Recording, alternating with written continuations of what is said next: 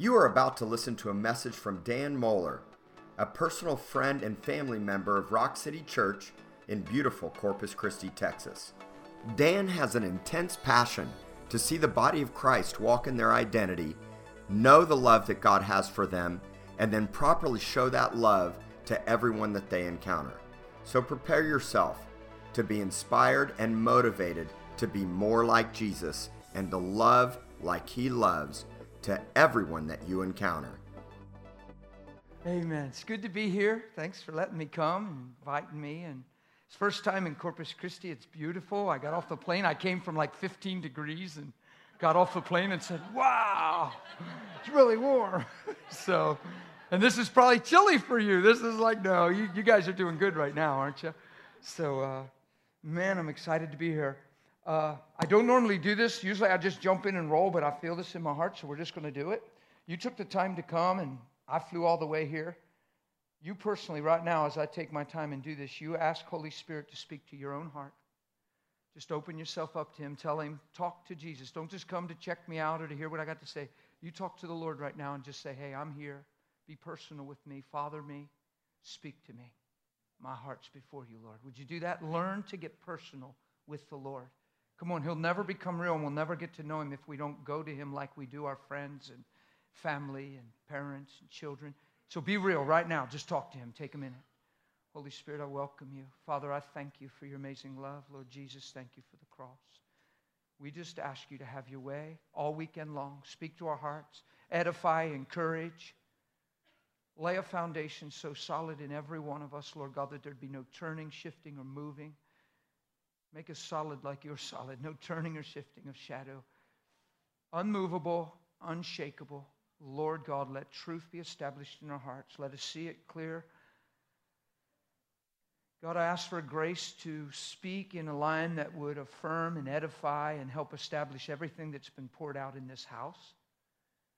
And I just ask to be a confirming voice and even something that would help solidify and help make rock solid what You've been doing. And I thank You for the honor to co-labor with You, to just have fun with You. In Jesus' name. Amen? Amen. Okay, good. Man, you just go with your heart. I felt to do that in my heart. And that personal thing with the Lord. Listen, I share it all the time. I've got a neighbor next door that I've been at my house for 30 years, so she's been there the whole time. She lost her husband a year after we moved in. So for 29 years, she didn't have her husband there, but she had us. And I travel every weekend and stuff, but when her grass needs cut, I cut it because I want to. I get up and clean her gutters out. I trim her hedges. And she just knows that I'm going to take care of her. And I like it. I just do. I like it a lot. When it snows, I shovel all hers along with mine. And it's just called loving your neighbor. But here's the thing, and this isn't a deep thought to catch. It's obvious when you say it, but it's profound in the way it works out. Like, I've lived there long enough to observe her, to be around her, to know enough about her. I could stand here and probably talk for 15, 20 minutes about her and be right on. I could tell you she has to love red because everything she wears is red. When she used to drive, that car was red. I can tell you that she leaves on Friday and someone picks her up. When she comes back, her hair looks nice, so I know where she was. See, I know she likes McDonald's coffee because she'll go in the morning early a couple times a week and come back. She has that little coffee cup with the yam on it. But here's the deal. Until I go over and knock on her door and look her in the eyes and say, hello, my name is Dan, and she looks me in the eyes and says, hi, my name is Ann, I really don't know her. She's my neighbor. She's right beside me. I could be around her long enough, observe her long enough, that I could talk about her some and be right. But until I look her in the eyes and meet her, I can't tell you I'm beginning to know her. And that's exactly how it is with Jesus, guys. Don't ever be settled just hanging around Him or around even His people. Don't draw your identity from what He's doing in others. Don't just be a part of something. Get to know Him and be in Him and be one with Him. When nobody's looking, talk to Him like He's right in the room. Because you're one of two things. You're either crazy and ought to get a life, or he's right there. I love those odds. I do. There's no middle ground. You're either whacked and wasting your time, or he's right there. And you say, well, it doesn't always feel real. Well, it doesn't seem like, well, yeah. Shh. Come on, the just live by faith. Adam got separated from what he was created to be and became a sensual being, not a spiritual being. I love living by faith because it separates me from sensuality, separates me from how it feels and doesn't feel, and puts me in the confidence of what I know inside. I know he's in the room. I believe he's there. He said he would be. And if I can't trust that, I can't trust anything. So I'm starting somewhere. I'm getting alone. I'm closing the door in secret. And he who is in secret, he's going to see me there. And you know what he's going to do? He's going to reward me in the... He's not talking about full vats and full barns. He's talking about the expression of what I'm seeking. I'm seeking him there. What's my reward in the open? Him. What's it all about? People seeing him. Letting your light so shine before men without trying and being evangelistic and biting your lip. Just being lit up. Just being lit up. Yeah. Yes. Just loving who he is in you. Yeah? Yeah. Not trying to evangelize, just being lit up, being alive. Why? Because you've been with him. Yeah? So everything, whatever I say this weekend, everything I say, the priority of my heart is that you be with him. Nothing compares to your ability. By his grace, he's opened the door through his son, through his blood. Nothing compares to your ability to be with him. Getting a word of knowledge, a prophetic utterance, seeing a person healed, that's all awesome. But I promise you, being with him is your greatest privilege. Let's not miss the greatest privilege that he's given. So I'm going to let it go now for a little. It'll be tied into everything I say, though. Be with him. Okay? Listen, if you're intimate long enough, somebody's getting pregnant.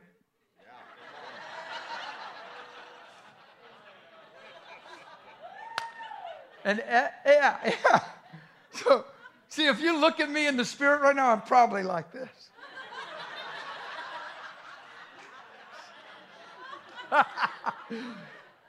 and what I'm about to give birth to is going to look like its father. See, it's not weird. It's spiritual. You're with him. And then what comes out of your life starts looking like him.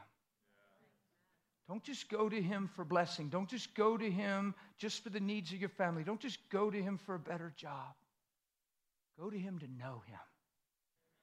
Go to him to begin to understand and see his love for you and understand the word and your place and why he really sent his son. And let's just not let him be the one that meets our surface, natural, physical needs, but the one that fills our heart to the full. The one that teaches me who I really am in him, so that out of the security and strength of my life, I can live my life towards others. I'm not waking up needing so many things from you that you're set up to fail me, or I'm set up to be disappointed. But all of a sudden, I'm fulfilled in him, and I'm finally positioned to love you, not need you. Yeah? Now, we need each other. To run this race, an army rising up, cover the earth with his glory. I get that. There's no island by themselves.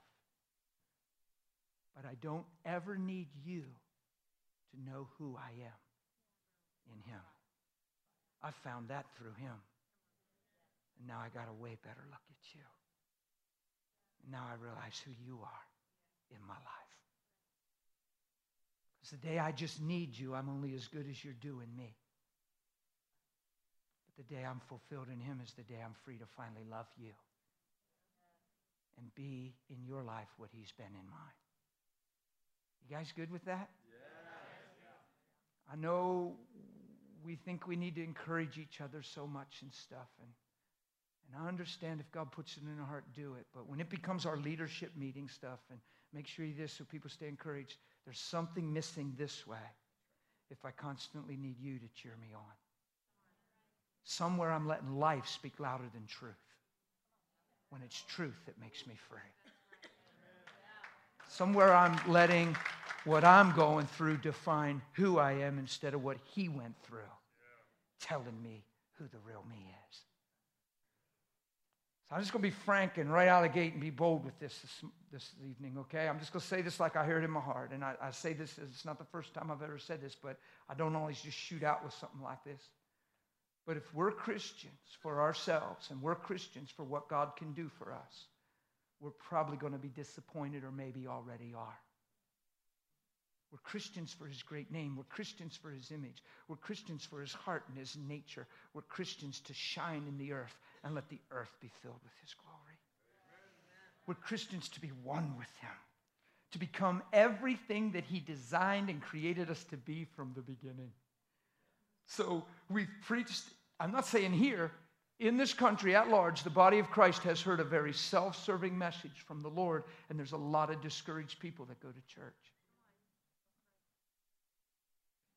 They wonder where God's been, why didn't he this, I prayed and prayed, how come he... And it reveals to me that we haven't preached a clear message of why we're born again. Even a meeting like this, the priority in my heart, you just need to know as a guest speaker, isn't the priority isn't to see what God does tonight for us. The priority is how can he make us more like him?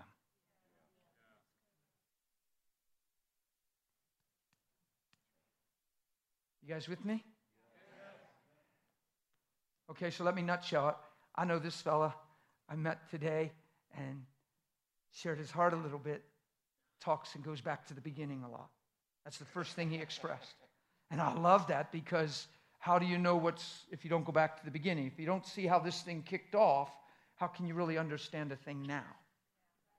You got to make sense of it by going back to the beginning. You got to look. So in the beginning, I'm just going to be real simple and basic with you tonight. In the beginning, God said, let us make man in our image. It's Genesis 1:26. Let us make man in our image. There's a lot we can break down and talk about and whole us. And I'm just being real general right now because you'll get this. In the beginning, let us make man in our image. Who's talking in Genesis 1:26? What's he talking about doing? Making man. So I didn't come from a mud puddle. I didn't come from a whatever. God said one day, let us make man. And he didn't just say, let us make man. He said, let us make man in our image. The next verse says, so God created man in his own image, in his own likeness. He created man both male and female. Third time he says it, in his image. He created them. Isn't that amazing? So it sounds like the image of God, the person of God, the likeness of God is the motive behind and the foundation behind the creating of man. So man was made for God's image. Man wasn't made for himself. Man wasn't made just to live out his own dreams, to have a family, a good IRA, and pass on an inheritance. The reason he's on the earth is to look like his Father. Like if you read the Bible, the reason man's on the earth is to be like him.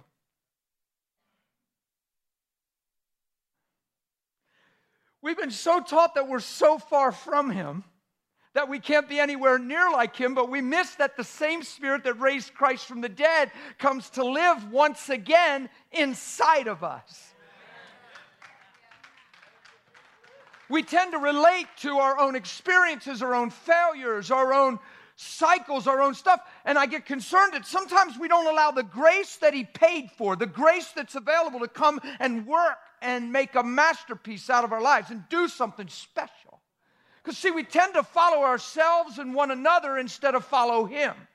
So if I see it in his life, I can see it in mine because of the person of Holy Spirit. You guys with me? Come on, don't say, well, yeah, but the heart is always evil. I got a new heart. That used to be my heart. I got born again. Yeah, but brother, nobody's perfect. Everybody's going to sin. And all of a sudden, we're selling cheap again to sin when he bought us out of it. He told us to reckon ourselves dead to sin, not boast in our common ability to fail.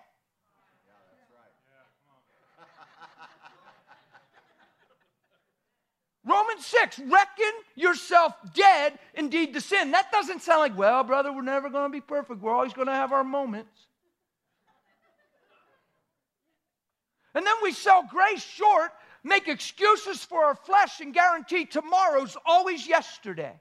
And never take account for our hearts and have true conviction because we believe it's who we are.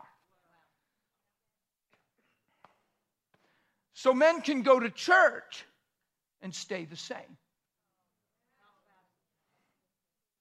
And it's all about change. Man, this thing is good news. I don't have to stay the same. I don't have to look at you through judgment and presumption and projection anymore. I don't have to live in first impression anymore. I can look at you and see what you were created to be from the beginning through the Word of God and by the Spirit of God in me. I don't have to read a book by the cover. I already see you through the sun. I don't have to wait and figure you out. I already know who you are. There's a time to be born, and whether you know it or not, you're His choice, and you're here, and you're the will of God. Praise God. And whether you know it or not, I do. And I'm going to treat you that way and live that way towards you. Why? Because I did something when I got saved. I didn't receive Jesus in my heart. I gave Him my life. And I denied myself, and I'm picking up my cross, and I'm following Him. Isn't it amazing how Jesus said, if any man, which I love that, David, if any man, that means everybody. Everybody's in. If any man, any woman, would come after me, let him first what? Why is that first? Because if you look at the beginning, you were never made for yourself. You were made for His image. So what's the biggest problem on the planet? Each other or the devil? Man living for himself. Man could do ministry for himself. Man could do church for himself. Man could lead worship for himself. You can do a lot of things for yourself and it even look like God and come from the wrong places. That's why there's fights among us. That's why there's dissensions sometimes. This man's living carnal in the name of the Lord. Paul talks about it to the Corinthians. Look, I didn't come here to spank you and tell you what you're not. I came here to tell you who you are. I'm not saying you're doing it. Just because a preacher talks about something in the church doesn't mean it's in the room. It means don't ever let it be in the room. Come on. Come on, you can find your identity through so many things. And the thing is that every man's trying to find an identity, whether he realizes or not. Why? Because the day Adam ate the tree was the day he surely died. So everything he was created to be and was intended to be died in that moment, but never died in the vision of God. But it died in the man, and he got cut off from love and the source of love. But God never cut off loving him. For God so loved. So what happened to Adam? Everything he was created to be died and was lost through sin. And every man since then was born into Adam, and you must be born again. Somehow we've turned that into a prayer that caters to us and takes us to heaven and forgives us instead of transforms us. Come on. Oh, I feel happy right now because here's the deal. Here's the deal. I'm 20 years living this thing. I'm very excited about it. I calm down to communicate it. No, I'm serious. I'm serious. 20 years, not 20 months. You think we all haven't experienced life in the last 20 years? Come on. Do you think everybody's made great and perfect decisions around us? Come on, none of that has to do with who you are in Him. None of it. So don't let it ever matter more if it doesn't matter most. You guys with me? Come on, if I'm discouraged, be real with me. Let me challenge your hearts. If I'm discouraged, who's my focus on? Me and how the thing is affecting me personally. Problem. Big problem. So all of a sudden, I realize through the Scripture, I can absolutely live and never be discouraged. And we think that's an overstatement. It's the absolute truth. Hebrews 12:3 says, consider Him. Jesus, consider Him. After He says He's the author and finisher of our faith, and we should look unto Him, that for the joy set before Him, He went through the cross and the shame. For consider Him who did not consider himself, can think of his own self when he was sinned against by others. He considered not himself. Lest you be weary and discouraged in your souls. Let me show you what Jesus would look like in that scenario, carrying the cross. I just can't take it anymore, Father. Enough is enough. Look at me. Enough is enough. Haven't I done good to these people? Haven't I healed them and fed them and raised their dead? Haven't I preached your truth to them? Come on. If they didn't believe by now, they're not going to believe, and I don't know why we care. Look at me. Why would they do this to me at this point? God, I'm done. I'm not going to that cross. That's called considering yourself. He didn't know how to do that because he loved not his own life unto death, and love doesn't consider itself. I love you, but don't ever do me wrong. I love you. Do you love me? Love you. Come on, guys. Love doesn't seek its own. That's why he never said a word. That's why he didn't change his mind. That's why he can't change his mind. That's why love never fails. Because love's not living for himself. It's living for the highest sake of another. It's laying down its life to bring the best out in all. Jesus doesn't know how to put down the cross. He just knows how to hang on it to bring us back from the dead. I mean, this is a gospel that is good news. Now, do you think he did that just to forgive our sin and take us to heaven someday? Do you think he did that just so we can get better jobs and pay raises and full vats and barns and a good kickback on our giving? Or do you think he did that to restore destiny and purpose and legacy and created value? Get his life back inside of us so we can live from his heart and look through his eyes. Yeah? I bet you. I'll bet you Matthew 18 says he came to save that, not who? That which was lost. He's not talking about a person. He's talking about something. He's not talking about a drunk in the back alley. He came to seek and save that which was lost. What was lost? Your creative value, your destiny, and your purpose. When the image died, everything about man died, and he became a shadow and just a form of what he was created to be. So Jesus comes and gets marred beyond description, according to Isaiah 52, and beat and pummeled more than any of the sons of men. Why? He had to lose his appearance to pay the price to get ours back. He got disfigured and disarrayed in such a way that when you'd look at him, you couldn't tell it was him. Why? Because when sin got done with Adam, he didn't look anything like he was created to be. So Jesus got completely annihilated. The Bible says his visage was complete. He was marred more than any of the sons of men. That means he looked worse at the hands of men when they were done than any man was ever left at the hands of men.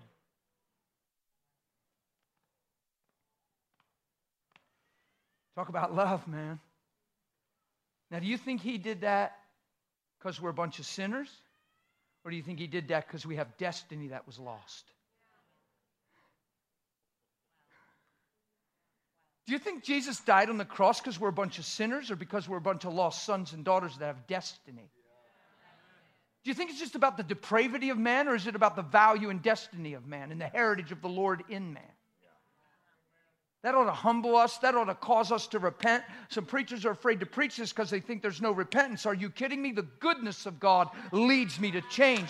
Duh, what was I thinking? Wake up and live for me now that I see this? Have people issues later today or tomorrow now that I see this? Not a chance, friend. It's too late. Look, you don't have to do me right. It's not contingent on you.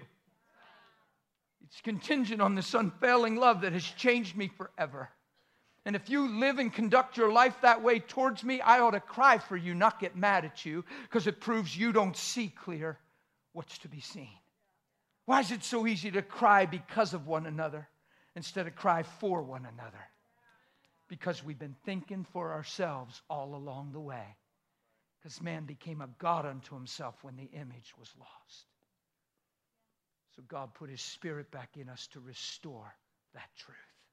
So we could all be sons and daughters again and let our light so shine before men that they see our lives lived and glorify the Father. So it's not time to say, yeah, but brother, you don't know what I'm going through. See, that's a psychological back out. That's a sellout. That's a cop out. You don't understand. I'm not being insensitive. Here's the point. If it was about what all of us are going through, then we have to go through the room to see who's going through the most hell. And then all we can do is sympathize and be glad it's not us. And then we sing how it's all about heaven on the earth. See, we get totally confused because we're so busy sympathizing with ourselves because it's been all about ourselves. See, it's not about, well, brother, you don't know what I'm going through, because it is, wait, what about what he went through? What about what he went through? Does that matter? What he went through, does that matter? Being totally innocent, completely pure, and suffering on a cross between two thieves, looking cursed and forsaken, complete, perfect love, like a sheep to the slaughter without a word. Why? To put the beauty of who he is back inside of us, not so we can claim eternal life,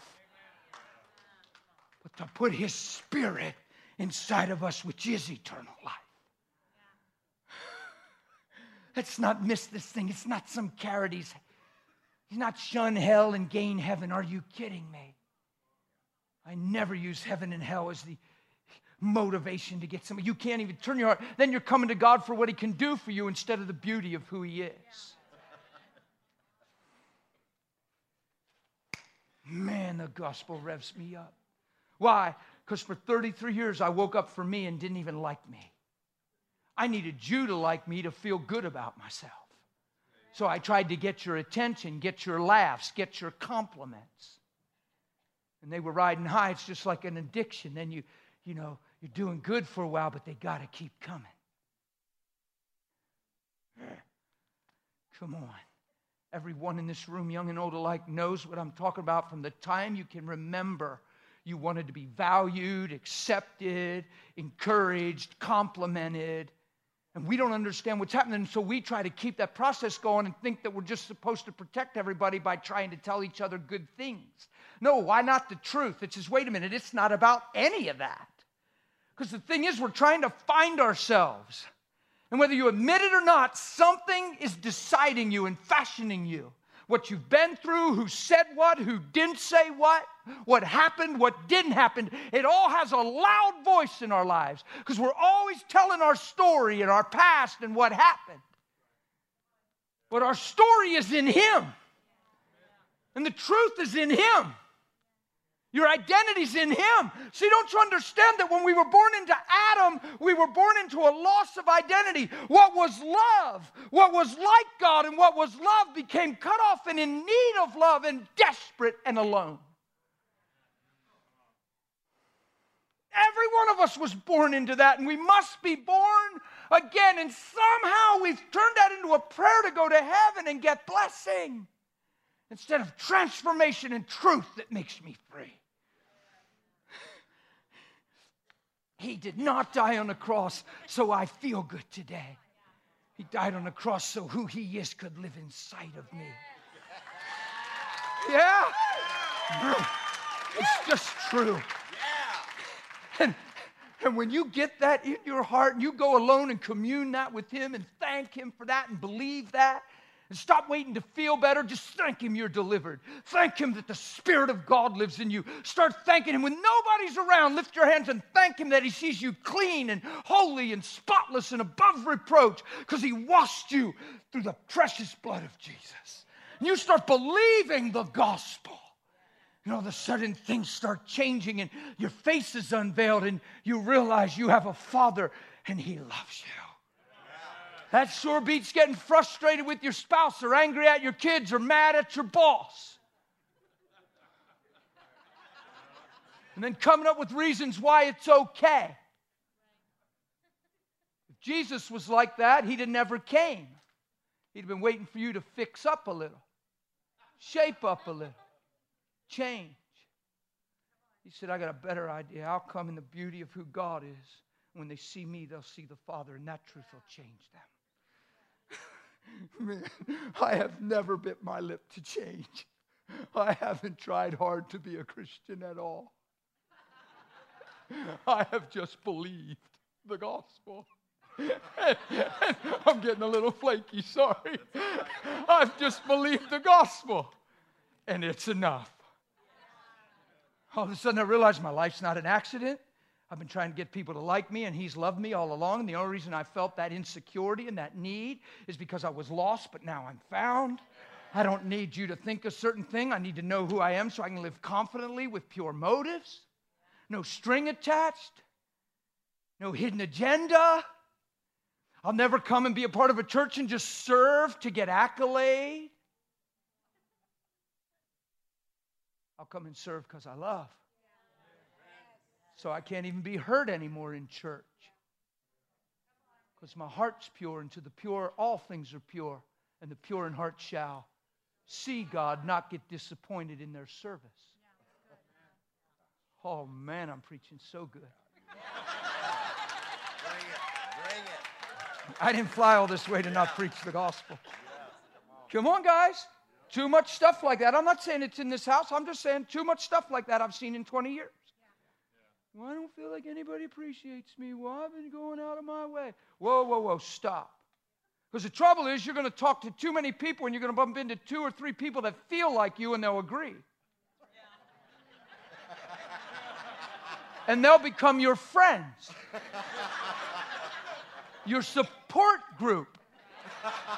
And you'll lick each other's wounds. It's gross. Look, watch your cat. You'll lick each other's wounds. And nobody will get healed. You'll just justify why you're hurt. Could you picture Jesus and the Father having that conversation? Well, I don't know why they do that stuff. I mean, from the beginning, all we've done is love them. I mean, yeah, I know. I don't even know why I came and did what I did. I mean, I just feel so unappreciated. And yeah, I know. I don't even know why we love them either. Let's sleep on it. No, wait, we don't even slumber. I don't know. I'm just confused.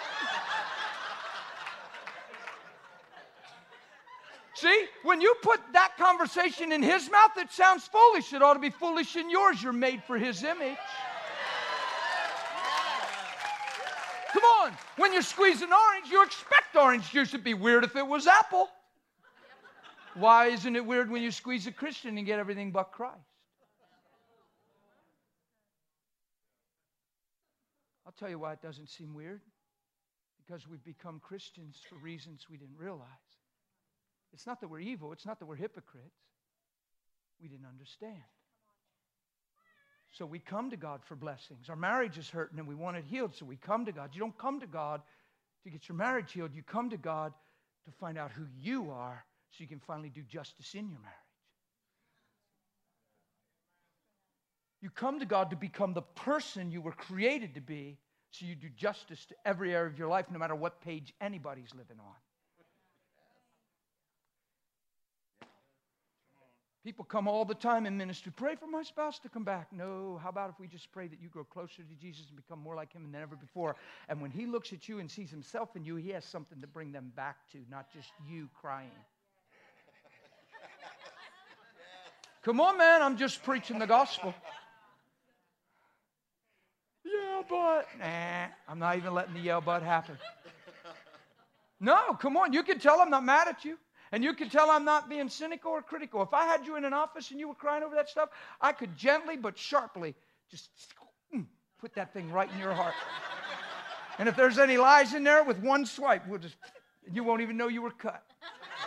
I'm good with the knife. I'm serious. Come on, it's just these little wrong little motives, these little, see? Because if any man, any woman, come after me, let them first. What's first? Then why do we preach only about if you die and don't know where you're going, and hey, you don't want to go to hell, and you don't want judgment, you want heaven, and don't you want to live forever? Why do we make it about everything else instead of denying ourselves? Because when you realize it's not about you, it's about His image in you, it changes everything. Yes, it does. Everything. You challenge yourself in every discouragement. You challenge yourself in depression. You challenge yourself in anxiety and fear and frustration and anger. And you say, wait a minute. And the Spirit of God in you is going, warning, warning. Instead of, well, you don't know what they did to me. Well, that just makes me mad. Well, how would you feel if you were in my shoes? See, heaven's not talking like that. And His will be done on earth as it is in heaven. We always make that miracles, but what about the heart of God? No bitterness, no offense, no anger, no backbiting in heaven. It shouldn't be in the church. It doesn't have to be. I promise you it doesn't have to be. I'm going to be bold, and I'm going to say it like I believe it. You can live and be unoffended. You can live and not be angry. You can live and not be discouraged in your Christian life by the truth, by the person of Holy Spirit, because you're sincere, you mean business, and you want to. And if you slip into any of those things, you don't get condemned and fall back and put on fig leaves and hide. You run to God and become wiser and sharper and rejoice in the truth that's working in you, because there was a time in your life you didn't even blink when that stuff happened because you thought it was justified, but now you know it's not God, so you don't want it to be you. You guys with me? Come on, this is a bigger deal to me than any miracle or any of this. You living your life effective in Christ every day within your sphere of influence, walking in the light as He's in the light. Come on, we need to keep praying for the sick and believing in the words of knowledge and the prophetic utterance. I'm with all that. I get that. And I'm not downplaying it at all. But I'll tell you, the reason why He sent His Son is to transform us and make our lives new. It's not just fixing things we broke. It's putting something new inside of us. It's not just that you don't drink anymore or do whatever anymore. It's not like that. That you change and you wake up with a different reason for being than you've ever had before. Yes. That the why behind your life is changed. Because it's so powerful when that happens, because then no matter what, you're all right in that truth. And you'll deal and handle and process everything through that one truth. So your days have fallen apart. Even lacking wisdom will end. I'm serious. You'll just learn to respond in the truth. You'll just be who you are in Him. And things can't even catch you by surprise. You just have a response. You have to stop, look, and listen and apply the last sermon you heard Pastor preach. Why? Because you've done the most important thing. You've been alone with Him when nobody was looking and saying, Father, You never made me for me. You made me for Your image and Your glory. And I thank You for the wisdom You're imparting. Holy Spirit, I welcome You. Come and lead me and guide me and father me every day. It is so important. I realize if I have not love, I have nothing. I could have every knowledge of every mystery and people would esteem me and want impartation from me. But if I don't have love, I've missed the point. Make me like You. And I thank You for what You're doing in me. Thank You for the grace that's working in my life. And you start living like that and waking up and talking like that, and you're at the sink getting ready for work like that, your days of complaining are over. Your days of loathing your job are over. Your days of just wishing you'd get a new job and a better atmosphere because they just drag you down and drag you down. Over. I pray that You get me a new job, God. I'm so defiled by the end of the day. I'm tired of hearing all them four-letter F-bombs. Okay, so God hears them every day. All day. And He's still God, and He's the God of all hope.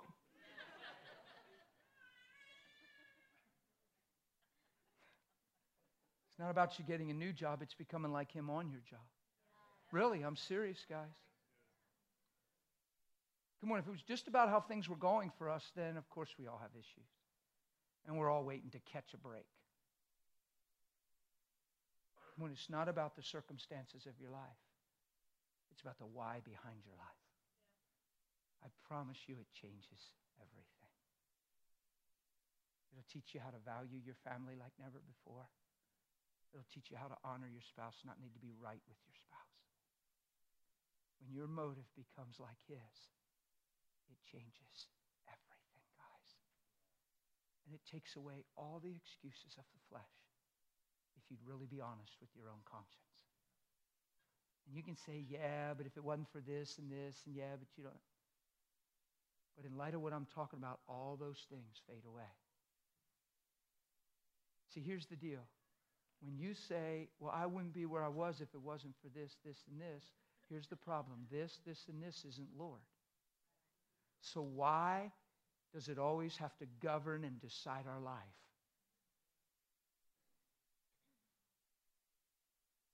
Come on.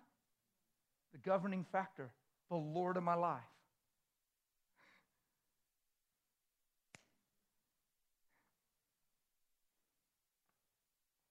Could you imagine Jesus embracing that language?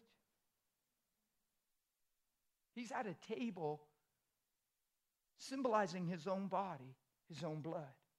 And he's going to break it and give it to men that he knows are going to run, that are saying they're going to die for him, but they're not. And he knows that. And he breaks the bread anyway. He doesn't tremble in his lip and say, you guys, I've given my whole life to you for how long now? We've been together through it all. If I can't trust you, who can I trust? Well, we'll die for you. No, you won't. Liars, you bunch of liars.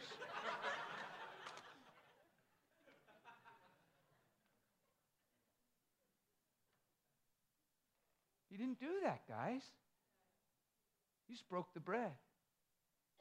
He let the strength, the revelation, the beauty of who he was just keep influencing. Yeah. Just keep influencing. Good. He said, if I be lifted up, I will draw all men unto me. Yeah. It's so powerful. He just passes around the bread. They're all about to run for their lives. While they're breaking the bread, they're going, we'll die for him. We'll die for him. And then he passes the cup because he's ready to give his blood. When he rose from the dead, they were all gathered in a room, not in intercession. They were in a fear fest. We would have been too. I'm not slamming them. They were running for their lives. They were in the room together for the fear of the Jews, because they thought those leaders that did that to him were going to do that to them. So when Jesus raises from the dead in John 20, he says to Mary, he says, Mary, and she goes, Rabbi, right? You know the story? Can you imagine that? Like, this isn't just a little Bible story. This isn't a fairy tale. It's not Disney. Like, she loved him and watched him die. And she was right there when they wrapped him and put him in the tomb. Now she goes, the stone's moved. She thinks he's a gardener. She's crying. She's upset because she's relating to him. She can't get there. She's got anointing. She can't move the stone, but she's there. Why? Because he's there. He might be dead, but he's there. Best thing ever happened to me. I'll be as close as I can be, as long as I... She's just going to probably lay against the rock of the tomb and just cry. Just pet the rock. Just be there. Come on, she was there. The guys were back in fear. She says, if you've taken him, tell me where he is, and I will get him and take him away. And he goes, Mary. She goes, oh, Rabboni. Can you imagine the emotion? I mean, oh, it's you. Hi, how's your day going? Man, I thought you were going. I'm glad to see you're back. Come on, guys. She is so freaked out. Rabboni. And you know, she's running to him because he says, don't cling to me, Mary. She's already probably in the midair. She's probably... She's like, Rabboni! She's like, ah! He's like, don't cling to me, Mary. I picture her suspended in air, froze by the Lord. Don't cling to me. Why? Because you got away from me once. Here you are. You ain't getting away. I'm going with you. If you're going, she's going to grab his ankles. She's going to hold on to his garments or something. He said, don't cling to me. Why? Is he unsocial? No. He's ready to head to the Father. Do you want to look at that in your Bible? If you have a Bible, look at John 20. It's one of my favorite sections. I always try to say something's my favorite, and then 20 more scriptures bombard me. but it's one of my favorites. Yeah. Isn't it good?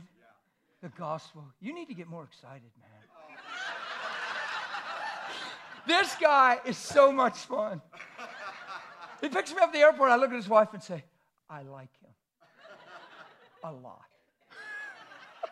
He's just alive. You're alive. You ought to be. Ah! We understand, don't we? Yes. We're just going to grunt and groan back and forth for a while. We're, oh! Yeah! Mm. Ah! Yeah! Yeah! See, and it ain't weirdness. It ain't hype. I know why I'm grunting, and so does he. Because once I was dead, once I was living for aimless, menial, zero things. I needed you to treat me right. I needed everything to go right. And now none of that matters. And he has put me in such a powerful, untouchable place without me being powerful. Just going inside and changing the way I tick. Just changing my view and my eye, the lamp of the body. Yeah? Yeah. Just putting a healthy reason. Yeah. Mm. Yeah. Mm. Yeah. Mm. See, we get it. That's good, man. We just grunt back and forth all day and just, ah! See? I feel it. So watch this. Jesus says, it's in verse 16. He says, Mary, I can't even imagine that moment. I sit on my bed and I slow down and I try to capture that stuff. I'm like, Holy Spirit, take me there. Make it real. Show me the power of what's happening here. I don't just want to read theologically. I don't just want to memorize my Bible. I want to become the Word. I want this thing in me. And I'm thinking, he is the most priceless, precious thing that ever happened. That's why Peter got rebuked. He said, none of these things will happen to you, Lord. He says, get behind me, Satan. He says, Peter, you have in mind the things of men, not the things of God. What was Peter saying? Sounded noble, sounded like friendship. No, Peter's saying, you ain't going nowhere, pal. You're the best thing ever happened to me. Ain't nobody touching you because you blessed me. Peter wanted to keep him for himself, for them. He had to go die on the cross, didn't he? Told him not to be sad. He said, come on, if I don't go, he won't come, meaning Holy Spirit. It should be better if I go and he would come. Yeah.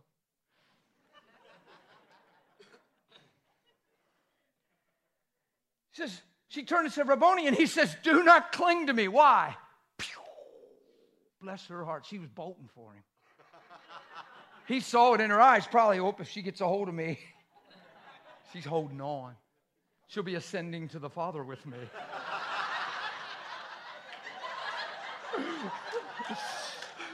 So he didn't even let her get, right? Don't cling to me. Why would he say don't cling to me? She's coming to catch up on the last few days. And he said, don't cling to me. Why?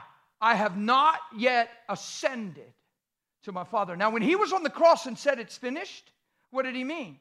The beating and pummeling and suffering in his body necessary to satisfy man's sin and the effects of that sin, the cup of wrath, whatever you want to call it.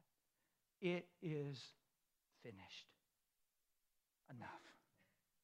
Enough blows, enough blood, enough suffering. They can go free now. It's finished.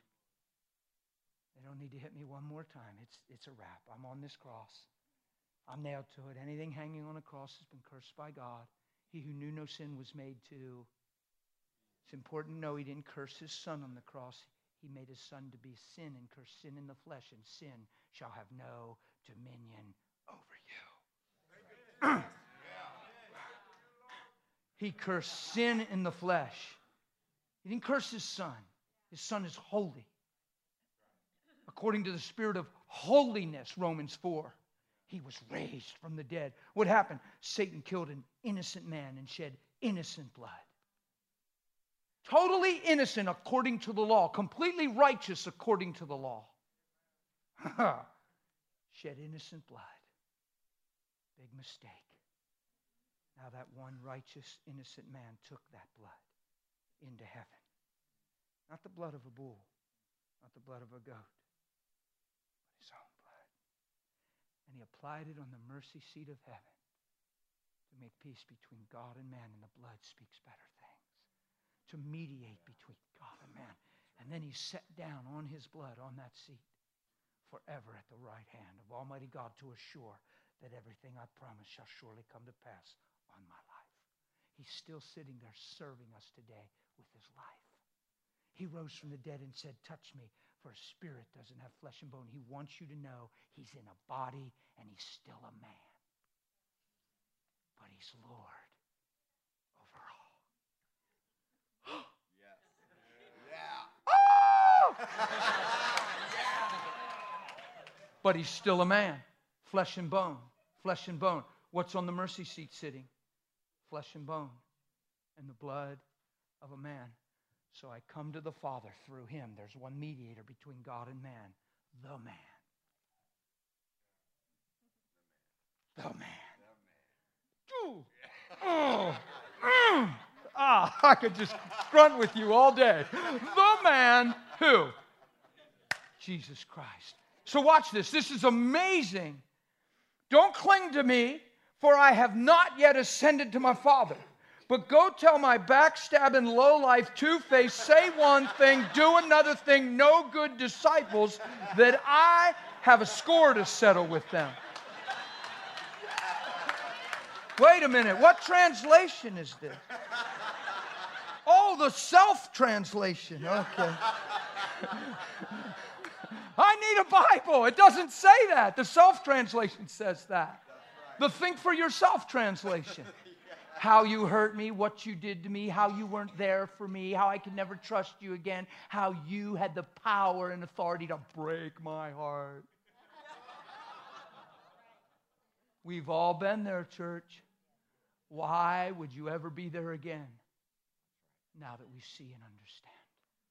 Even if the temptations and feelings and emotions are there, don't buy into them, agree with them, and don't sell cheap when you're not for sale. You're already bought with a price. You're a hotel with a no vacancy sign, fully filled, fully occupied, no room for anything else but him. Yeah? Yeah. See, Jesus, the living epistle of love, the one that said, follow me, not just sing to me and pray to me when things are tight. The one that said, follow me. Guess what he said? Good teacher, living by example, follow his life. Man, there's not one thing. You know what impressed me as I got growing in the Word? I realized Jesus isn't asking one thing of me that he hasn't walked through, modeled, and fulfilled. He says, you say, love your neighbor and hate your enemy, but I say. See, that troubles me right there. What he's saying is, you ain't saying what I'm saying. A whole chapter. Look, let's not boast in our own wisdom, guys. We were all homeschooled in the wrong home. We all passed without trying. We were all trained by the wisdom of the world, the spirit of this age. Every one of us from birth were run through the same school. You didn't have to take a test to pass on anger. Just let somebody do something you didn't want them to do. You could be that big.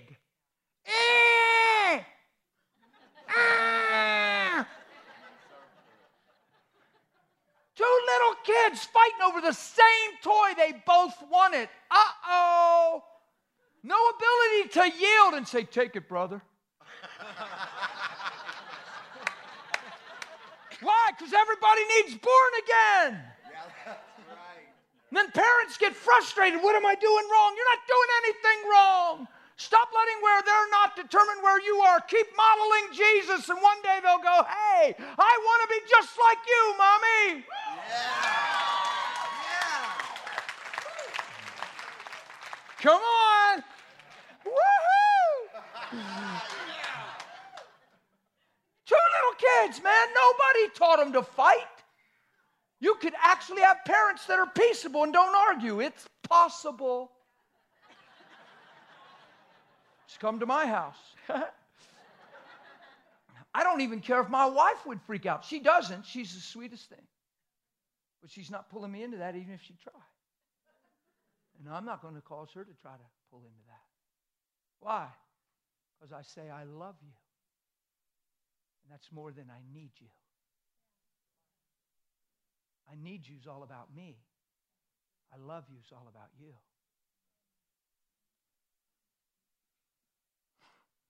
Most of the time when we say I love you, we're saying I need you, and we prove it by our fruits. We think in the church, not in the world, in the church, we think the closest people to our lives are the ones that can hurt us the most. And I'm wondering why we're so touchable and hurtable when we say they're the ones that we love, and love takes no account of the wrong done to it and doesn't seek its own. And if that's true, why are we so busted up? Maybe things really got perverted when man ate that tree. And maybe we've brought Jesus into our life instead of him becoming our life. And maybe good-hearted, sincere people that see their need for a Savior and honestly understand their need for forgiveness aren't understanding they become like him, become love, and give up everything they ever were apart from him. Isn't that awesome? Yeah. I'm telling you, it's just the most powerful place. To not just be hurt by things. To not just be angry. To not have to deal with your feelings all the time. But let your heart motive be changed in a place of prayer to where those feelings aren't even there anymore. Where your response is mercy and peace and having a heart for people instead of frustrated. So you say, yeah, but you don't understand, Dan. They get under my skin. That's what I'm talking about. Get new skin.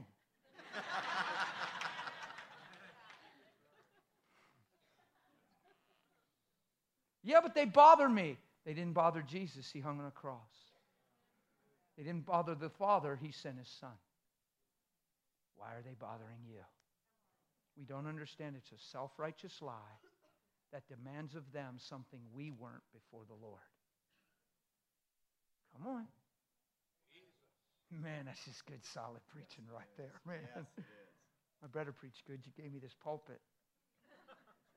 If I don't preach good, you jump up and shout me out. I believe you.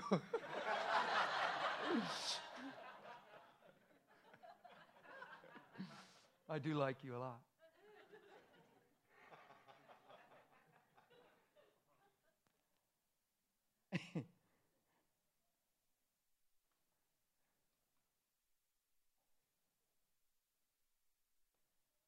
When Jesus came up from the dead, his disciples didn't do one thing right. We understand. We wouldn't either. They were afraid of death. They were afraid for their lives. They were freaked out. They watched him die and ran for their own lives. But the point is, would you agree they did nothing right? Like, even being assembled together in the room sounds noble, but it was for one reason. They were hiding out together, scared to death. And Jesus calls them brethren. What's he saying? I haven't changed my mind about any of you. I know who you are. I know what I created you to be. I know your potential. And I know what you look like in a minute when I'm inside of you. You're my brethren. He didn't call them weak-willed. He didn't call them sinners. He didn't call them fearful. He didn't call them, brethren. That's family. That's covenant term. Go tell my brethren. I'm going to my Father, and makes us one. You know what, almost all the time when Father's used in the Bible, what it actually means if you just break it down and look at it. And I think it's safe, you study this stuff out, help me if I'm way off. It's probably safe to say in the Hebrew and the Greek, but it means in most uses to come forth from. To come forth from. Call no man on earth your, because you have one, he's in heaven. He's not saying it's wrong to send your dad a Father's Day card. What he's saying is don't limit, identify, or regulate your life through biological, hereditary inheritance and heritage and genealogy, your beginning goes back to the beginning where you came forth from Him. Don't say, well, this runs in my family. What family?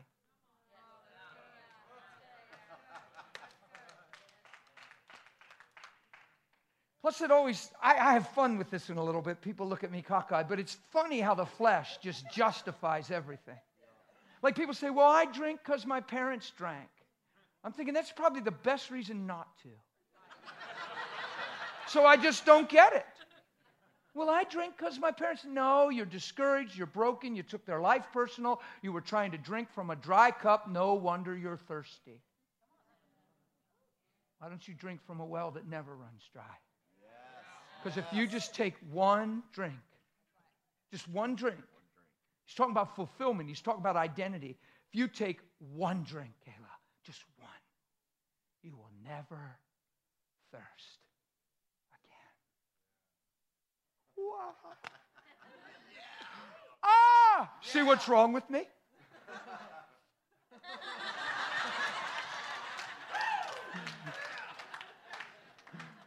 Oops.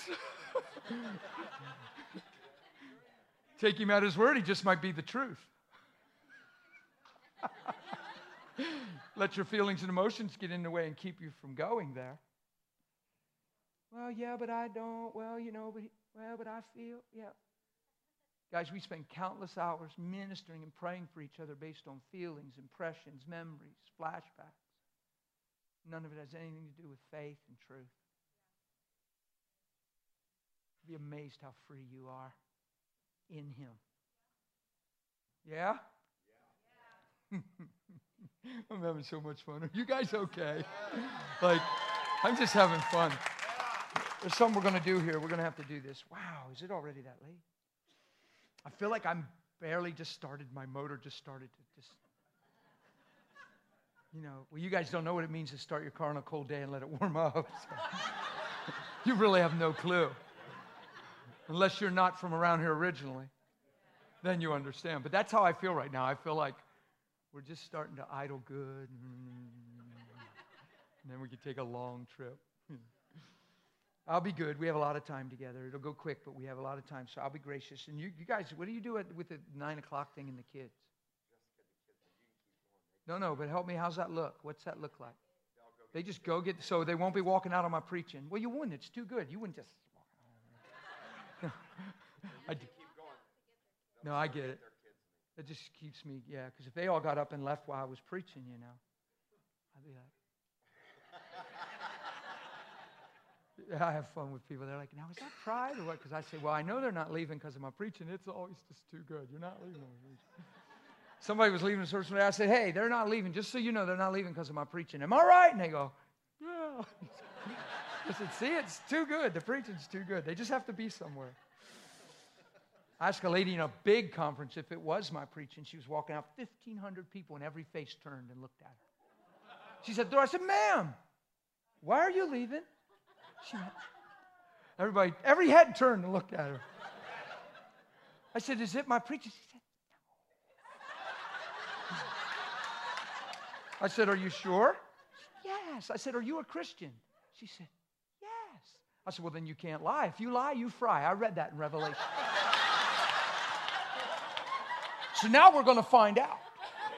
I said, are you leaving because of my preaching? She said, no. I said, oh, good. Go. Have a great day. And then I just went right back to preaching, and everybody's like, why did he do that to her? Like, and she just left, and I never commented. I just kept on preaching. 2 hours later, no one has moved. Sam, that's awesome. The wisdom of the Lord. No one has moved. And I'm preaching, and I see them rocking and sitting, and I'm thinking, man, this is powerful. They're under the anointing. And all of a sudden I said, I think they have to pee. I said, who has to go to the bathroom? And 2/3. I said, go. That's a true story. The wisdom of the Lord. 1,500 people is usually in and out, in and out, in and out. I called that lady at the door, and for 2 hours, everybody just sat. And some of them were like this. Fun stuff to me. So when you got to get your kids, because there's something we're going to do, and I don't normally do this the first night I'm with folks, but I'm going to do it tonight. We're just going to do it. It's going to be good. I promise you it'll be good. You know, the gospel's amazing. He makes all things new. You got to separate yourself from where you've been and what you've done and how it was. That's not your story. That's the person that died. Like, the person that's alive in Christ is really your story. I understand testimony and stuff, but what I'm saying is we can't relate to that as if it has anything to do with who we are now. Like if I told you what I remember being like, you'd go, no way, I can't. Well, you shouldn't be able to. I'm born again. But we so relate to what happened when we were young and the family we grew up with, and you don't know what it was like when I was little. I'm not talking about when you were little. I'm talking about now that he's come. Yeah, but brother, people need time and people need it. Who says? Show me that. That's just us catering to us. And keeping us away from faith. Yeah, but brother, there's deep hurts and there's deep... Nope, truth can make you free. You can see the truth. Look, I didn't have a daddy my whole childhood. He's an alcoholic and told me I'd never be nothing. What does that have anything to do with me now that Christ has come? Why do we need that to be fixed? Why do I need that to be different now that Christ has come and says, hey, your dad was wrong. He didn't see. He was blind. He was empty. This is who you really are. Wow! Yeah.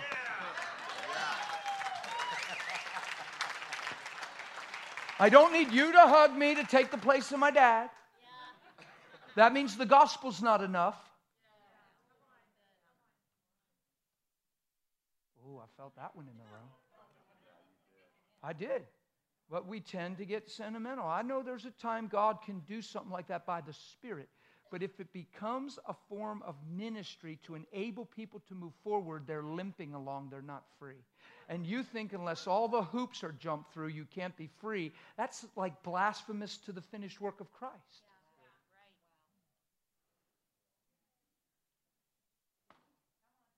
The just shall live by faith. It doesn't even say feeling better. Believing better. And believing will take you into feeling better, I promise. So my dad saw my life changed, and guess what happened to him? He got born again. It's true. That sure beats being a hurt son with a deficit in his life trying to make up for lost time. Nothing's lost. He's the Redeemer. I'm so fulfilled and so excited and so alive inside, it's ridiculous. Like, thinking back on the past doesn't even faze me. It's nothing lost. I have gained so much in him. So what happens is we get distracted and try to do all this and never walk in the joy of this because this so overshadowed. Paul said, he talked about the sufferings of his life, and it's extreme in the flesh. And he says they're brief moments of light affliction when you look at them compared to the eternal weight of his glory when he comes. Brief moments of light affliction. He's talking stoned, back beaten, laid open wide again and again and again. Forsaken, done wrong, hungry, cold, rejected. Come on. Brief moments of light affliction. Compared to the truth of who he is and who we are in him and seeing it one day. That's really what he's saying. Oh. So let's do this. Let's do this because you want to just, yeah, maybe. Well, just get your kids. If you can hang out, I won't be real long. We're already at the punchline. There's something we've got to do. Oh, I won't be rushed, but I'll try to be, because of the kids and everybody's families, I'll try to be sensitive to all that. With that, you know, Holy Spirit won't be limited. He's amazing. So yeah, just grab your children. And I'll just finish this up and we'll get to the punchline. By the time everybody's back, we'll be right on page together. It'll all work out in the grace of God. I do what I'm about to do. I feel in my heart. I'm on this topic and I just looked in my heart and I'm like, Lord. And sometimes he'll say, hey, I want you to do this. Sometimes you just feel like you want to and it's okay. Because it's his heart. Yeah? I think we get too mystical sometimes. We're like, you know, it's like, should I go pray for them? Go pray for them. Why do you need a yes? It's a yes and amen gospel. That's exactly right. Yeah? Yeah. People say, I get a lot of invites. They say, how do you know where to go when you get all those invites? Go where I want to go. Everybody matters. He said, go ye therefore. So I have a yes unless I hear no. And who knows, he's amazing enough to get me where he wants me. If he wants me specifically somewhere, I'll get there. It's simple. You'll read and it'll just stand out above the rest. It'll just end up in your hand. It's just simple. It's not, oh, God. Just you love everybody. Everybody matters. So if I feel like I want to go and something intrigues me, and, oh, I'd love to go there, unless I hear no, it's a yes. A lot of us are looking for a yes because we're lacking confidence, a little self-focus, and we think we have a no, and it's really us. So we're looking for a yes, and it's a yes and amen. Are you guys with me? Yes. Okay. Yes. It's like, should I pray for the sick? Well, you better wait for the leading. Pray for the sick. You say, yeah, but Jesus only did what he saw his Father do and only said what he heard his Father say. Yeah, and he told us, whatever city you're in, heal the sick there and tell them the kingdom's here. Yeah. So the Word is spirit and life, and Holy Spirit is in that. So do you need a direct command to pray for the sick, or is it your privilege? Do you sometimes get a direct command, and does he highlight a face in the crowd? Absolutely. But is it your privilege to pray for the sick? Anytime you want. Be gracious, be sensitive to people, and don't do it for a testimony. Do it because you love people. You know, that's a whole nother side. But what I'm saying is it's not as mystical as we think. It's pretty simple. Whatever city you're in. What city? Heal the. What sick? The. Probably got a green light.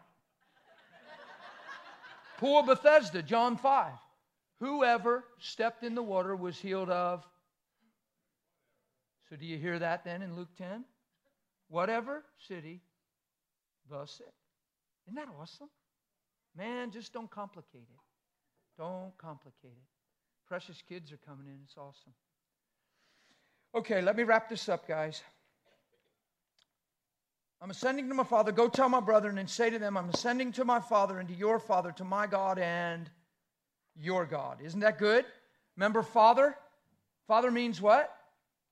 To come forth from. God, in a very general sense, means the source of life. So when you call God, who's ever called God Father God or prayed and said Father God?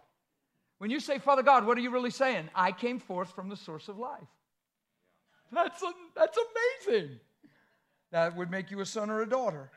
So that way it's not just Christian language that you tack on the end of a prayer statement. Father God, and I just do Father God, and you do Father God. Some of us say 10 Father Gods to 3 other words. I've heard it. Father God, we just thank you, Father God, for all that you do, Father God. And what I'm saying is if you're going to Father God that much, you probably ought to know you're saying, I came forth from the source of life. So really what you're doing is, I came forth from the source of life. My life matters. I'm the will of God. I came forth from the source of life. Yeah. Yeah. So every time you say, Father God, you're celebrating that truth. Now you'll know that for sure. Amen. So say, Father God. Yeah. So Mary Magdalene came and told the disciples, are we still okay or is it just me? I mean, are you all right? Mary Magdalene came and said to the disciples that she had seen the Lord. I'm not sure how that went. Unless you look at another gospel, you see that didn't go over really big. And he had spoken these things to her. And then, watch this, the same day at evening. Isn't that amazing? Same day at evening, he came back, didn't he? You guys looking up air or something? Okay, good. I just saw all the eyes were looking there. I thought, first time that ever happened to me. You know how everybody does the screens? Well, there's usually a big one there. And then one day I was preaching. This is a true story. It was way back when I first started traveling. I looked and everybody was looking up over my head. And in my mind as I'm preaching, I thought, Lord, you manifested an angel or something. I thought, that dude is bad looking. He's just following me. And they're all like, they're reading their screen. And I thought, but anyway. Same day in the evening. So we know he went on the road to Emmaus with 2 disciples, and right around evening, he broke bread, and when he broke bread, their eyes opened, and he was gone. But here's the point. If he said, Go tell my brethren, right? That I'm going to my father and your father, to my God and your God. And he came back same day in the evening. Where did he go in between? Did he go to the Father? He had to. He ascended to the Father. He said that's why he didn't want her to cling, because I'm going to the Father. Now, you know he put his blood on the mercy seat because the first thing out of his mouth he said was, peace be unto you. Why? Romans 5:1. We now have peace with God through the Lord Jesus Christ, being justified by faith. Amen? So what happened? The blood's speaking better things. So now he shoots back down to earth. Shoop, same day in the evening, walks into the fear fest. Doesn't wear armor. He just walks right in, says, peace to you. And they're like, oh, right? This is amazing. Same day in the evening, you see it? First day of the week, when the doors were shut and the disciples were assembled for fear of the Jews, he stood in the midst and said, peace be with you. When he had said this, now watch. So the first peace be with you is because he made peace between God and man. True? Yeah. Now watch. You got to catch this stuff. It's powerful. The heart of Jesus, the love of God, is overwhelmingly amazing. Because it's not the reprimand of God that changes man. It's the goodness of God. Don't ever forget that. People in zeal say, well, it's not always about love. It's about judgment too. Well, be careful with that, because Jesus didn't come to judge the world, but the world might be saved. And he said in John 12, not just John 3, he didn't come to judge, but to save. Amen? Yeah, you let the kids be kids. Hi, buddy. Listen, I did Sunday night services for years as a pastor, and I told there was no children's church at all. I said, bring the kids. Throw a little blanket out, let them color, let them play, let them come up and hug me while I'm preaching. I'll hold one, whatever. We'd be in worship, and one would just come and hug my leg. I'd say, hey, and I'd be preaching, and one would just come over and go, and I'd say, come here, and I'd be preaching. And sit him back down, see you, buddy. That's awesome. I think that's amazing. That sure beats, and nobody's at peace, and it's like, I ain't going to church because I can't keep an eye on my kids, I think we ought to lighten up a little. I bet you in the book of Acts it was quite a scene. I bet the mamas was breastfeeding and the kids was screaming and they didn't have Pampers. Probably ought to think of some of this stuff. Peace be to you. When he said this, he showed him his hands and his side and stuff, and they saw that it was the Lord. And they were glad. They saw it was the Lord. And what he say, as soon as they realized it was the Lord, the very next thing out of his mouth again, the second time, it's a different peace to you. Peace to you. Why did he say it the second time? First time he's coming, peace to you, because he just made peace through his blood. Now they realize it's Jesus. What's the first thing on their human minds? How they ran, how they failed him, how they denied him. And he said, right in the middle of their thoughts, peace to you. What he's saying is, David, it's okay. It's okay. I'm here now. It's over. David, it's over. Peace to you. Yeah. Do you see what's wrong with me? I believe what I'm preaching. It's my problem. I'm not just preaching. It's not my theology. It's the revelation of my heart. It's my relationship. It's the love that I have in him. That's all I'm talking about is us. Yeah. Yeah. Ugh. Yeah. I like it here. This is good. You preach a whole sermon just grunting. Yeah. Come on, I've already multiplied two. Well, one was already here, but I'm helping you multiply. Yeah. One of these Sundays you'll get up and everybody visitors will go, what are they doing? 20 minutes later, Father, thank you, and you all leave. What? Oh, run into your cars. Oh, oh. I just love it. Why? Because the heart's speaking, man. I'm messing up bad. I don't even know if I've ever messed up this bad. I don't even know what I'm doing. Count it a privilege, whatever it means. Peace be to you. Watch. So this is the second peace to you after they saw it was the Lord. Now get a grip here. The guys, they've done nothing right yet. You with me? Again, he said, peace to you. Why? Remember the net, fish, throw your net in the right side. Depart from me, for I'm a... So when the revelation of the Lord comes, flesh gets very aware of itself. That's the second piece to you. And then look, he didn't say, now listen, I need to cook you guys up to a better program because the first one didn't stick real well. You need about 9 more months of something or... No, watch. As the Father, you find me a limitation in this. As the Father has sent me. Now, I know we think power and glory and healings and miracles. But how did the Father send the Son? For God so... And he said, when you see me, you see the... And how do we know God through the Bible the most? God is... So when God made man in his own likeness, in his own image, I believe with all my heart, he made man to love. And when man sinned, he became in need of love because he got cut off from it. But love never stops loving. So on your darkest day, he said, I know who you are. And I'm going to pay a price to set it straight and bring the best out in you. As the Father has sent me, I also send you.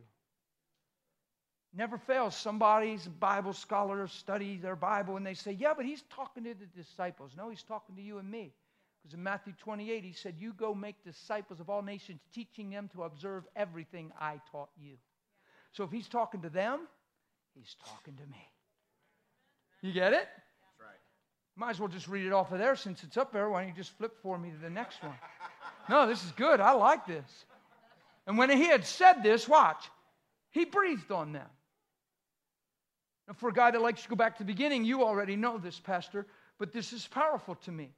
When he said this, he breathed on them and said unto them, receive the Holy Spirit. Well, he holds all things together by the word of his power. If he says that it happens, why didn't he just say, receive the Holy Spirit? Why didn't he just line them up? Filled, filled, filled, filled. Exactly right. He's the redemption of man. Redemption means brought back, bought back to original value. How did day one start for man? And what was in that breath? Life. And everything that God is, the image, that was lost the day he ate the tree. Jesus just put his blood on the mercy seat and bought everything back again. So he's starting over day one, Garden of God's Delight in Paradise. He starts where it got lost. And he breathes life back into man. Watch, as if sin never happened because of the power of his blood. The tree's still there of knowledge of good and evil. The serpent's still speaking. Follow him. Don't make an excuse for your flesh. You have the right to live by the Spirit. And if you live by the Spirit, you won't fulfill the lusts of the flesh. Right. Let's stop boasting in the weakness of man and let's start honoring the strength of God. Yeah. That's not presumptuous and that's not proud. Let's stop thinking we're sin waiting to happen when we're sons manifested. Because if all you think of is, you're like the best greeter ever, young lady. Big thumbs up for you. Yes. Sweetest thing. So watch this. We make excuses for the flesh and we say, yeah, but this. And then we subvert the healthy conviction that receives change and push away the grace of God, the working power of God that's there to make us different. You get what I'm saying? And then he says, if you forgive the sins of any, they're what? I believe with all my heart he's saying this. I don't hear this one preached on much. I just believe I have it enough to just talk about it a little bit. I've camped a lot of time. I went years and didn't even address this part.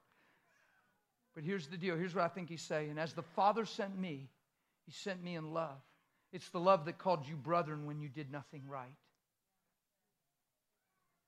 And if you love them the way I've loved you, they'll know the way to me. And they'll see that I see them that way too. But if you retain the sins, sins are retained. When do you have permission to live in unforgiveness? When do you have permission to read a book by the cover? When do you have permission to just call a spade instead of see a man for what he's created for? Then why does he sound like he's giving him an option? Because if you fail to walk in this love and let your heart get hard, get hurt by life, make it about legalism or just your little church circle or your denomination or whatever, and next thing you know, you fail to rightly represent his heart, how will they know the way to his heart? Watch. When you are me on the earth.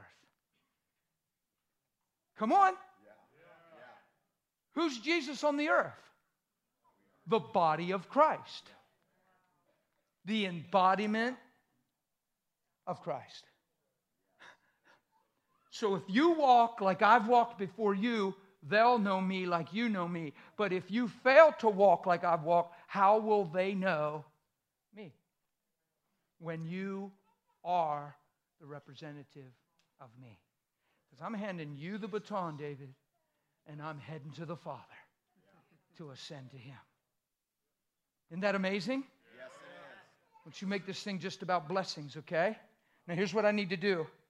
This is going to get a little, I'm going to need your humility, okay? No, we're good. We're good. I just wanted to back that up a little. Oh, thanks, man. No, that's all right. Samson and anointing, come on out. Listen. Listen, this is amazing. If any man, so if Jesus breathed into them and said, be filled with the Holy Spirit, receive the Holy Spirit is what he said. And he took them back to day one as if sin never happened. That's amazing. So that means God's seeing you in righteousness, not for failure and mistakes. So God's not seeing you for what you've done. God's seeing you for what he's done. It's the gift of righteousness. Romans 5 says, if you receive the abundance of grace and the free gift of righteousness, Romans 5:17 says, you'll reign in this life as kings. If you receive the abundance of grace and the free gift of righteousness, if you stand and see yourself the way he sees you through the Son, woohoo! Yes. Yes. Now you know this, 2 Corinthians 5:17 says, if any man be in Christ, he's watch. Old things, that means watch anything before him.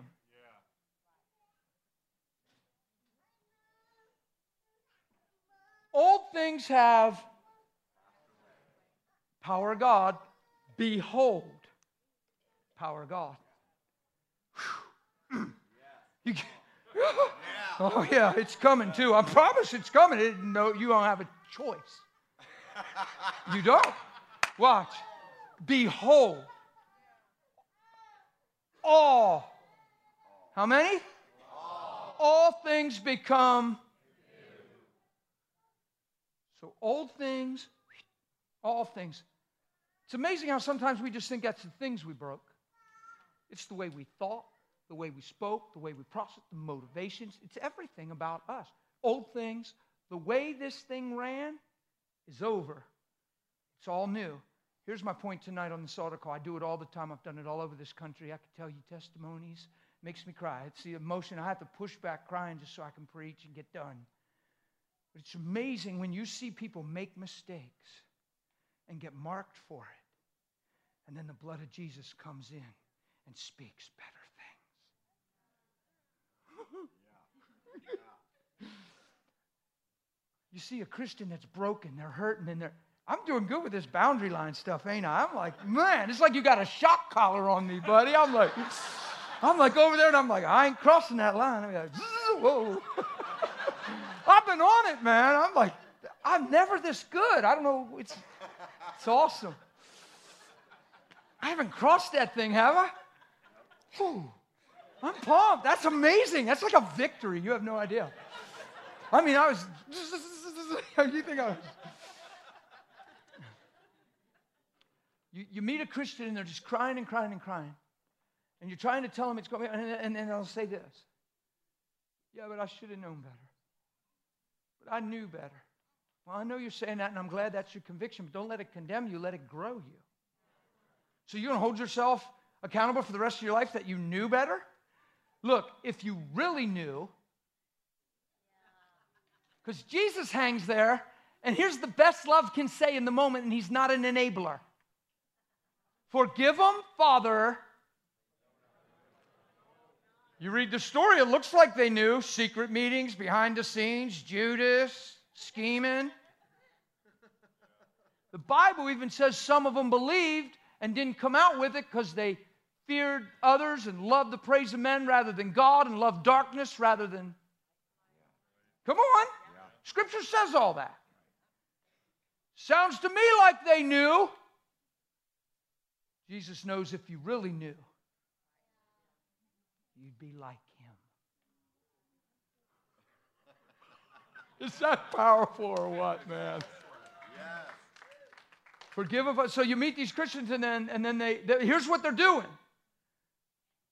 Responsibility and taking account for your life is important in the sense of repentance, but it's godly sorrow that leads you to change. So once that happens, you got to let that die and you got to move on.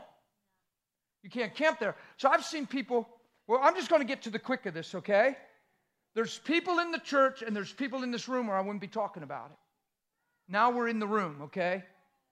This, what I'm preaching now fits the room, and you'll be amazed if you're honest how many people it fits. Not because we're bad people, because we've made some things and mistakes and things have touched us and bitten us. There's people that have made 100 mistakes of the same kind and never got touched by it. There's some people that did it one time and got burnt. What I'm talking about is something marking you, something getting in your blood, something getting in your body, just getting mad and going out and just binging a little more than you've ever binged, and your concentration's not been the same since, and you can mark it since that night. You've lost a sense of your memory and your concentration and your ability to retain, and you just know you're not the same, and you know it's from that night, and you feel like, well, I'm just reaping what I... No, it's time we reap what he sowed. Yeah. And let our hearts repent and be vindicated in a clearing of ourselves. Yeah. 2 Corinthians 7. There's young ladies. They have STDs, and they were trying to find value and identity, and they thought they were getting married. And there's all kinds of stories out there, guys. But the bottom line is the thing came and tried to identify them and bite them and harm them. And now they feel like they're past that and they're changed, but the thing's still there. And I don't like that. You know why? Because if any man be in Christ, he's a new creation. Old things, so it's time to pass away. You're in a season of darkness, and you're just cutting, and you're marking your one God-given body. And all of a sudden, you're born again, and you wished you never did that. You try to use it as a testimony, but the bottom line is when you're looking at it, you wish it wasn't there. Old things. Taking young ladies into the baptismal waters, teaching this thing, and you put them under the water, and they come up and just look at their bodies and scream. Why? Because he makes all things new. Yeah. I just saw a lady. She was so, I didn't see the condition. We sure believed her. She pulled Pastor and his wife and me into a room and cried. She's 34 years old. When she was 17, she slept with a young man. She got the worst case of genital warts that the doctors had ever seen. And a couple specialists said, we can't explain it. They don't come and go. It was just a profuse covering, nonstop, 24/7. She said, gross, as you can imagine, for 17 years. Now watch. Never had another relationship. Wanted to get married. Wanted to have kids. Paying a price for a 17-year-old mistake. For 17 years. Didn't want to bring a man into that and ask him to jump that hoop. So she just stayed. Jesus was her. She loved Jesus. But be real with me. She's living with the mark and the memory of the 17-year-old girl and paying the price for 17 years of no relationship, no family, and no marriage. And the blood of Jesus speaks better things. So I preached this way, and she came up, and I don't ask nobody to tell me nothing because it's none of my business and it's none of anybody else. And you say, well, I don't want people to listen. Everybody in this room has fallen short, has sinned and fallen short of the glory of God. There's people in this room that deserve a mark and never got a mark. There's people that did things and it's still biting them. You have no idea how much I don't like that. She got to the door and was opening up the door, had her key out after the service because she came up front and we just prayed. She's at the door and the Spirit of the Lord came over her. And he said, hey. Don't be afraid to look at what I've done to your body. She went running in the house and checked herself out, cried and cried and cried and cried and cried and cried and cried. Because for the first time in 17 years, there wasn't one trace, one mark, and one evidence of this thing. She fell asleep crying, woke up early in the morning, checked herself again, and cried and cried and cried and cried and cried. Came to church, pulled us aside, and cried and cried and cried and cried. Why? Because he's so good. Yes, he is. You say, well, if he's so good, why 17 years? 17 years living, believing you earned it, believing you deserve it, believing you have to reap what you sowed. When the blood of Jesus is speaking better things, and there's no condemnation in Christ. For God did not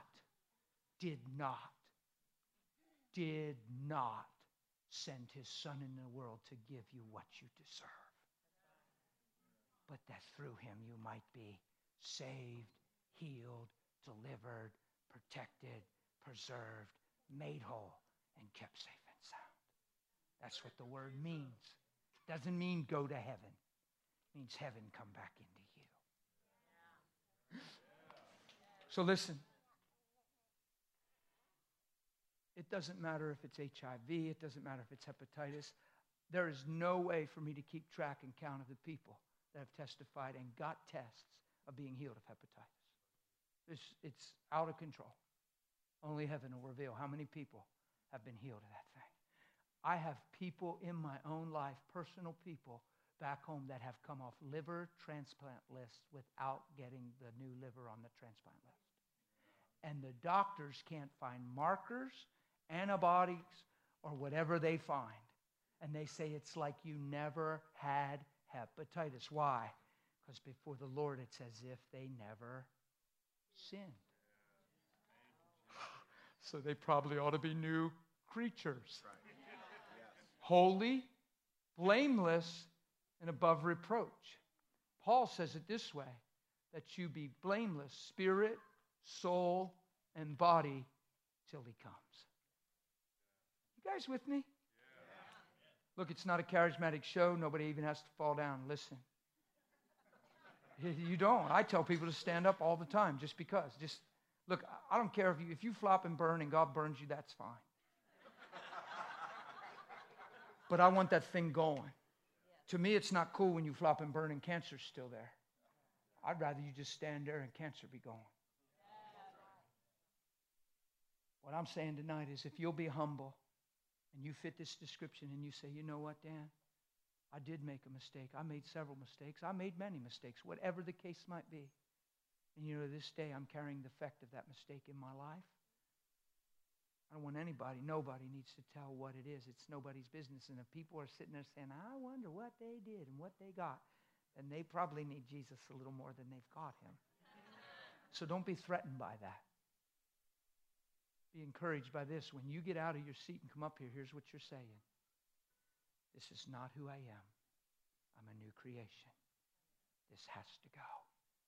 God has forgiven me, and it's over. He loves me. On these altar calls, I see people for the first time since that thing get in touch with his love, because they just come forward and dare believe that he'll forgive them, because all this time they haven't believed that he can love them that much. And they relate the effects of the sin to the sin itself. I asked the Lord, why is this different, Pastor? I said, why do I make this a separate article and not just pray for the sick? He said, because people believe they earned and deserved the mark. I'll tell you, Jesus earned a different mark for you. It's called righteousness. So here's what we're going to do. I'm not a glitzy guy. I'm a real simple guy. I'm a Jesus guy. If you fit that description, don't be ashamed. Don't think twice. If you're carrying the mark of yesterday's mistake, there's marriages that got hurt by this. Like a spouse came into a marriage and the other spouse, they have to hurdle that thing, or it's now both spouse. I'm telling you, that thing can leave your marriage tonight because of the blood of Jesus Christ. And it doesn't matter where you were when you were 17. It matters where you are now that you're 37 and you know he's the Lord. Because you're not 17 anymore. You're 37 and you're His, and He makes all things. Memory, organ damage. You could have smoked your whole life and you finally got a grip on it and you're not smoking anymore and you're like, I beat this thing. Yeah. But you know your lungs aren't okay. I'm telling you, He gives new lungs. Yes. I've seen it. I've seen too much. I'm just done with debating. I've seen too much to change my mind, but I haven't seen enough. We're going to keep seeing more. So if you fit that description, come on up here. It won't have to get so super late. Get up here quickly. Quickly. If you just line up and receive His love right now. Just line up right here. Just line up. Just begin to thank God that He loves you. This isn't just a ministry thing. This is you and Jesus thing. Some of you, tears will begin to hit you just because it's time for you to realize He's not mad. He doesn't judge you. He loves you. Come on, if you could do different, if you could go back and do different, you would. Yeah? So I guess I'm not talking to the one that we're remembering, huh? Talking to somebody new. That's a big deal. You guys with me on this? So you guys are all fitting this description? You ain't just coming up for hands laid on you or impartation because you think I'm anointed? Right? Come on, don't play tricks at the altar. You all fit in this description? Look at me, every one of you, please. Please, this is the only question I need to ask you. And if your answer's the same, it's a good day. God's still merciful, but watch this. If you could go back and change some things you did now that you know what you know, would you go back and do some things different? Would you? That means you've changed. So now watch this. This is what I've learned about the gospel. God won't judge us for where we've been. He'll judge us for what we've become through the blood of Jesus Christ. He makes all things new. So if where you've been is marking you and you're a changed person, then old things have to pass away. And behold, how many things? All things become what? New. You all fit this description? Am I missing anybody out there? Please run up here if we're missing you. If you're sitting there because you're afraid of what the person you're sitting with is going to think, just look at them and smile and say, don't think deep on it, and just get up here. I'm serious. This is a lot of folks. You see how this fits? And I understand we can turn things into testimonies, and I get all that. I've seen 4 people totally mutilated from suicide attempts, and every single scar disappear from their wrists. It's just fun. Why? He is fun, man. He makes all things what? New. Now, there's a lot of people I don't think I like to lay hands on, and sometimes I hear personal things. There's a lot of people. Here's what I think we're just going to do, and we'll see if I don't think. Listen, you coming up here is enough. Because when you come up here, the statement you're making is what? This is not who I am. I believe God sees me different. I believe He sees me through the blood. I believe He sees me righteous. I believe He forgives me. And I believe He changes everything. Amen? Amen? Amen. Yeah, I'm proud of all you guys. You have no idea. I saw you really listening. I was glad you ran up because I could see it was touching your heart. You were like, He's talking to me. We have more than hope. Watch this.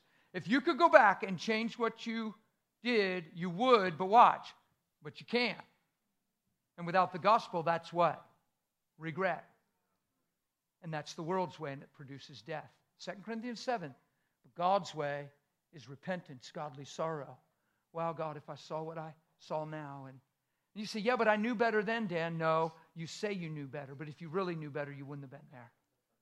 So now you're a little wiser, a little sharper. You learned a painful lesson, but a lesson nonetheless. So grow from it and be changed, not condemned. Are you all hearing me? Come on, man. Lift your hands to Him right now. Personally, get real, get personal. Don't wait for me. Just say, thank you for loving me. Thank you that you forgive me of everything I've ever done. You love me. You don't judge me. Come on, it's so healthy for the body to start praying this way. You don't judge me. You love me. I'm righteous in your sight. You've forgiven me of all sin. Not some sin, all sin. the law of the Spirit of life that comes through Jesus Christ has made me free from the law of sin and death. Thank you for making me clean. Spirit, soul, and body before you as if I've never sinned.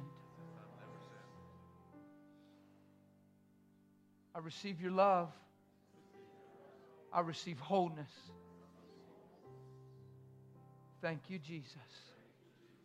Just keep your hands raised and stay before Him. Father, I just thank you for this crowd of folks that came running front to receive your mercy. Mercy come in this house. That's right. Mercy come and make all things new. Make all things new. It's good, guys. It's the mercy of heaven. It's good. He changes things. He makes you new. In Jesus' name. Jesus' name. He makes all things new. The mercy of the Lord. The mercy of the Lord. Yeah. The mercy of the Lord. Come in this place, loving Father. Whew, man, He makes all things new. No, we'll be all right. I ain't touching nobody. I didn't know. I know better now. It's the mercy of the Lord. Yeah, I got to touch him. I got to touch him on the chest. It's just a new believer and God's doing something. In Jesus' name, the mercy of the Lord. It's good, man. That's good. You stand there and you receive this. I'm telling you, He's washing through you. And He's taking away your yesterday. Do you know why He's taking away your yesterday? Because of the Word of God. Corinthians says He's given you the present and things to come. Why did He take away your yesterday? Because He paid for it. It's His. It's not yours. Don't you ever look back. You're not Lot's. You're His. Look up. I bless you, son. Spirit of God, come upon him and mark him for destiny and glory.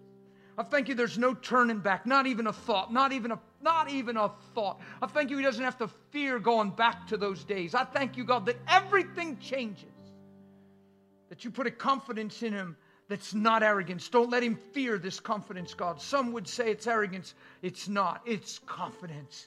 You've been changed. You've been set free.